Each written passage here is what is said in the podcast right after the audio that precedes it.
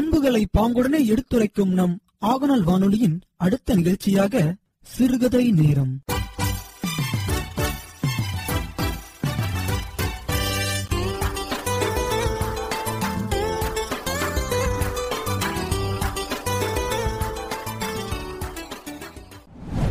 எண்ணிய முடிதல் வேண்டும் நல்லவே எண்ணல் வேண்டும். திண்ணிய நெஞ்சம் வேண்டும் தெளிந்த நல்லறிவு வேண்டும். பண்ணிய பாவமெல்லாம் பரிதிமுன் பணியே போல நன்னிய நின்முனிங்கு நசிந்திடல் வேண்டுமன்னாய். வணக்கம் பேரன்பு கொண்ட எனதருமை ஆகநல் வானொலி நேயர்களே. இந்த சிறுகதை நேரம் என்ற இந்த நேரத்திலே உங்களை எல்லாம் சந்திப்பதிலே நான் பெரிதும் மகிழ்ச்சி அடைகிறேன். இன்று ஒரு அருமையான கதையை பார்க்கிருக்கிறோம். ஒரு ஊரில் மூன்று நண்பர்கள் இருக்காங்க. இந்த மூன்று பேருக்கும் ஒரு அழைப்பு வருது. பக்கத்து ஊர்லேருந்து ஒரு ஜமீன்தார். வந்து விருந்துக்கு அழைக்கிறார். மறுநாள் இவர்கள் விருந்துக்கு செல்ல வேண்டும். இந்த மூன்று பேரில் ஒருத்தன் என்ன பண்ணுறான் அவன் வந்து ஒரு கருமி. மிகவும் கஞ்சம் கஞ்சமாக இருக்கக்கூடியவன் ஒரு கருமி.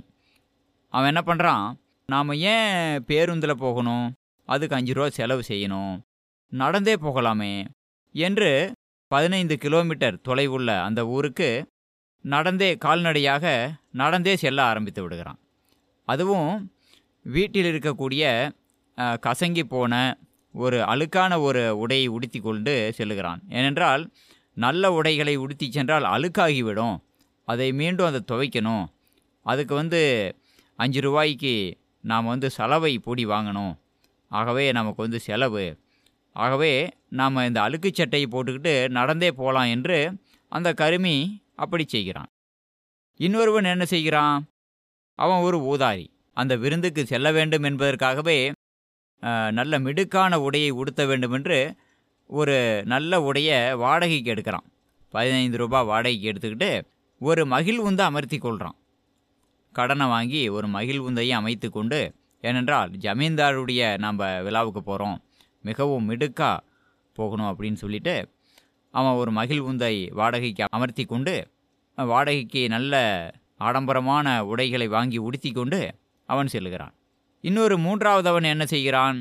அவன் வந்து யோசிக்கிறான். அவன் சரி நம்ம பேருந்தில் போகலாம் என்று சொல்லி அவனிடத்தில் இருந்த நல்ல உடைகளை உடுத்தி கொண்டு பேருந்தில் செல்லுகிறான். இப்போ அந்த விருந்து நடைபெறக்கூடிய அந்த ஜமீன்தாரின் வீட்டிற்கு முதலில் சென்றது ஆடம்பரமான உடையை உடுத்தி கொண்டு மகிழ்வுந்தில் சென்றவன் சென்று விட்டான். ஜமீன்தார் அவனை வரவேற்று அவனுக்கு விருந்து வழங்குகிறார். இரண்டாவதாக பேருந்தில் சென்றவனும் சரியான நேரத்திற்கு சென்று விட்டான் அவனையும் வரவேற்று அவனுக்கும் விருந்து வழங்குறாரு மூன்றாவதாக நெடுநேரம் கழித்து அந்த விருந்தெல்லாம் முடியக்கூடிய தருவாயில் நடந்தே சென்ற அந்த கருமி சென்று சேர்கிறான். அவனுக்கு விருந்து வழங்கப்படுகிறது.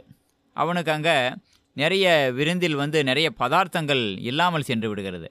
முதலிலேயே நிறைய பேர் வந்ததால் அவர்களுக்கெல்லாம் பரிமாறிவிட்டு மீதி இருந்த பதார்த்தங்களை தான் அவனுக்கு பரிமாறினாங்க. அதன் பிறகு பார்த்தீங்கன்னா அந்த ஜமீன்தார் அங்கே வந்தவர்களை எல்லாம் பார்த்து அவர்களுக்கு என்ன தேவை என்று பார்த்து அவர்களுக்கு சில பரிசுகளை வழங்கி கொண்டிருந்தார். அதில் வந்து பார்த்தீங்கன்னா அந்த மகிழ்வுந்தை மகிழ்வுந்தில் வந்தவனுக்கு அவர் பெருசாக எதுவுமே கொடுக்கல. ஏன்னா அவர் நினைத்து கொண்டார் இவன் ஏற்கனவே பணக்காரனாக இருக்கிறான். நல்ல பெரிய மகிழ்வுந்தில் வருகிறான். நல்ல உடைகளை பெருசாக ஆடம்பரமாக உடுத்தியிருக்கான். இவன் பணக்காரனாக இருக்கான். இவனுக்கு நம்முடைய பொருள் தேவையில்லை என்று அவனுக்கு ஒன்றும் பெருசாக கொடுக்கல. இரண்டாவதாக சரியான நேரத்திற்கு வந்த அந்த மனிதனுக்கு நிறைய பரிசுகளை கொடுக்குறாரு. நிறைய பொற்காசுகளையும் நிறைய பரிசுகளையும் கொடுத்து அனுப்புகிறாரு மூன்றாவதாக நீண்ட நேரம் கழித்து தாமதமாக வந்த அந்த கருமிக்கு கொடுப்பதற்கு அங்கே எடுத்து வைக்கப்படவில்லை. சரி என்று அவனுக்கும் எதுவும் கொடுக்கல. இப்போ மூணு பேர் திரும்பி வராங்க. இப்போ பாருங்க அந்த கருமியினுடைய அந்த செயலானது அந்த பயணமானது பயனற்றதாகி விடுகிறது. போன இடத்துலையும் நல்ல சாப்பாடு கிடைக்கல பரிசும் கிடைக்கல. அதே போல் இந்த ஊதாரியினுடைய பயணமும் வீணாகி விடுகிறது. அவனுடைய பயணத்தால் அவனுக்கு பயனொன்றும் பெரிதாக விளையவில்லை. செலவு தான் அதனால் அவனுக்கு. அந்த வாடகைக்கு மகிழ்வுந்தை அமைத்தது. மற்றும் வாடகைக்கு துணிகளை எடுத்ததெல்லாம் அவனுக்கு செலவு தான் அதனால்.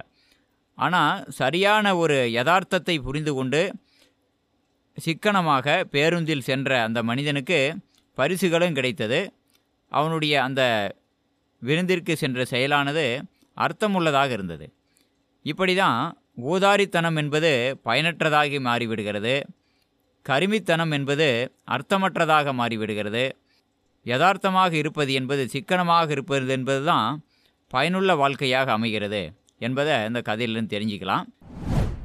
இப்படி தான் பார்த்தீங்கன்னா ஒருத்தன் வந்து என்ன பண்ணான்னா நிறைய ஏராளமான செல்வம் அவனுக்கு கிடைச்சிது.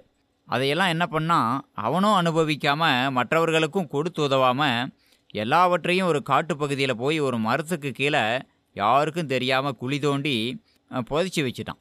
வாரம் ஒரு நாளைக்கு என்ன பண்ணுவான் அந்த காட்டுக்கு போவான். அந்த மரத்துக்கு கீழே தன்னுடைய புதையலை புதைத்து வைத்த இடத்துக்கு மேலே உட்கார்ந்து இருந்துட்டு ஆஹா இதுக்கடியே தான் கோடிக்கணக்கான செல்வத்தை புதைச்சி வச்சிருக்கோம் என்று நினைத்து கொண்டு மகிழ்ச்சி அடைவான். மறுபடியும் வீட்டுக்கு வந்துடுவான் இதை நினைத்து நினைத்தே மகிழ்ச்சி அடைந்து கொண்டிருந்தான்.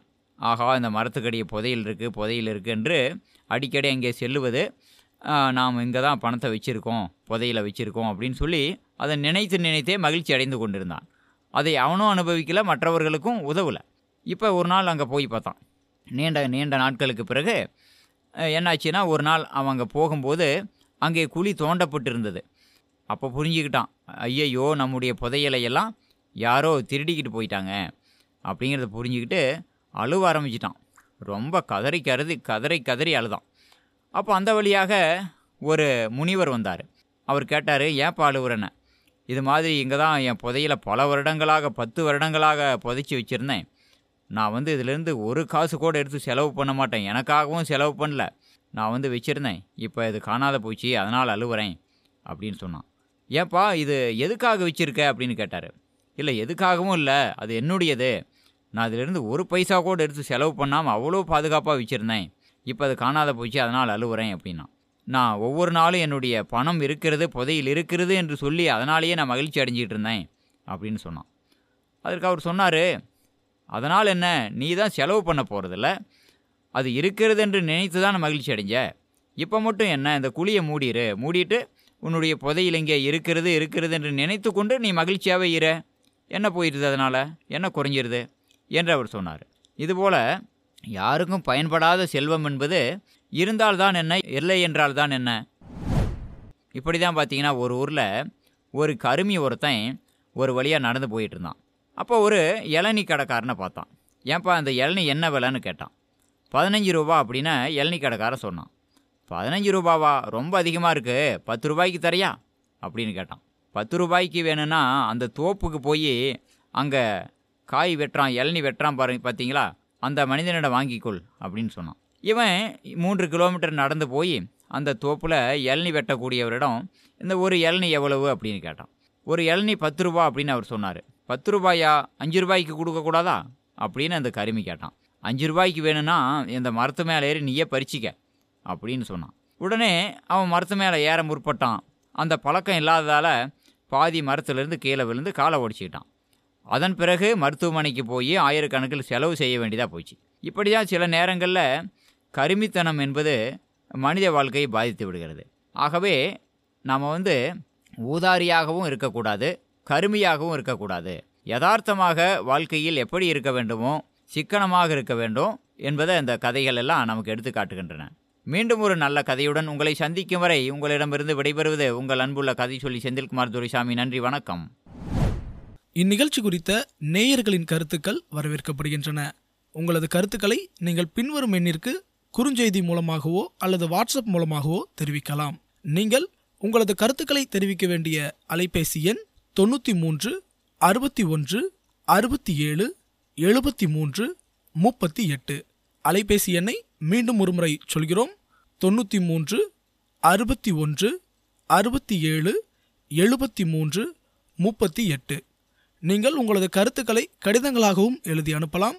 நீங்கள் உங்களது கடிதங்களை எழுதி அனுப்ப வேண்டிய முகவரி ஆகனல் வானொலி நிலையம் அப்பு தோட்டம் கொங்கனாபுரம் சேலம் ஆறு மூணு ஏழு ஒன்று பூஜ்ஜியம் இரண்டு. தொடர்ந்து இணைந்திருங்கள் ஆகனல் வானொலி பண்பலை தொன்னூற்றி ஒன்று புள்ளி இரண்டில். நீங்கள் தொடர்ந்து கேட்டுக்கொண்டிருப்பது நமது ஆகனல் வானொலி தொன்னூற்றி ஒன்று புள்ளி இரண்டு அலைவரிசை. கேட்டு மகிழுங்கள்.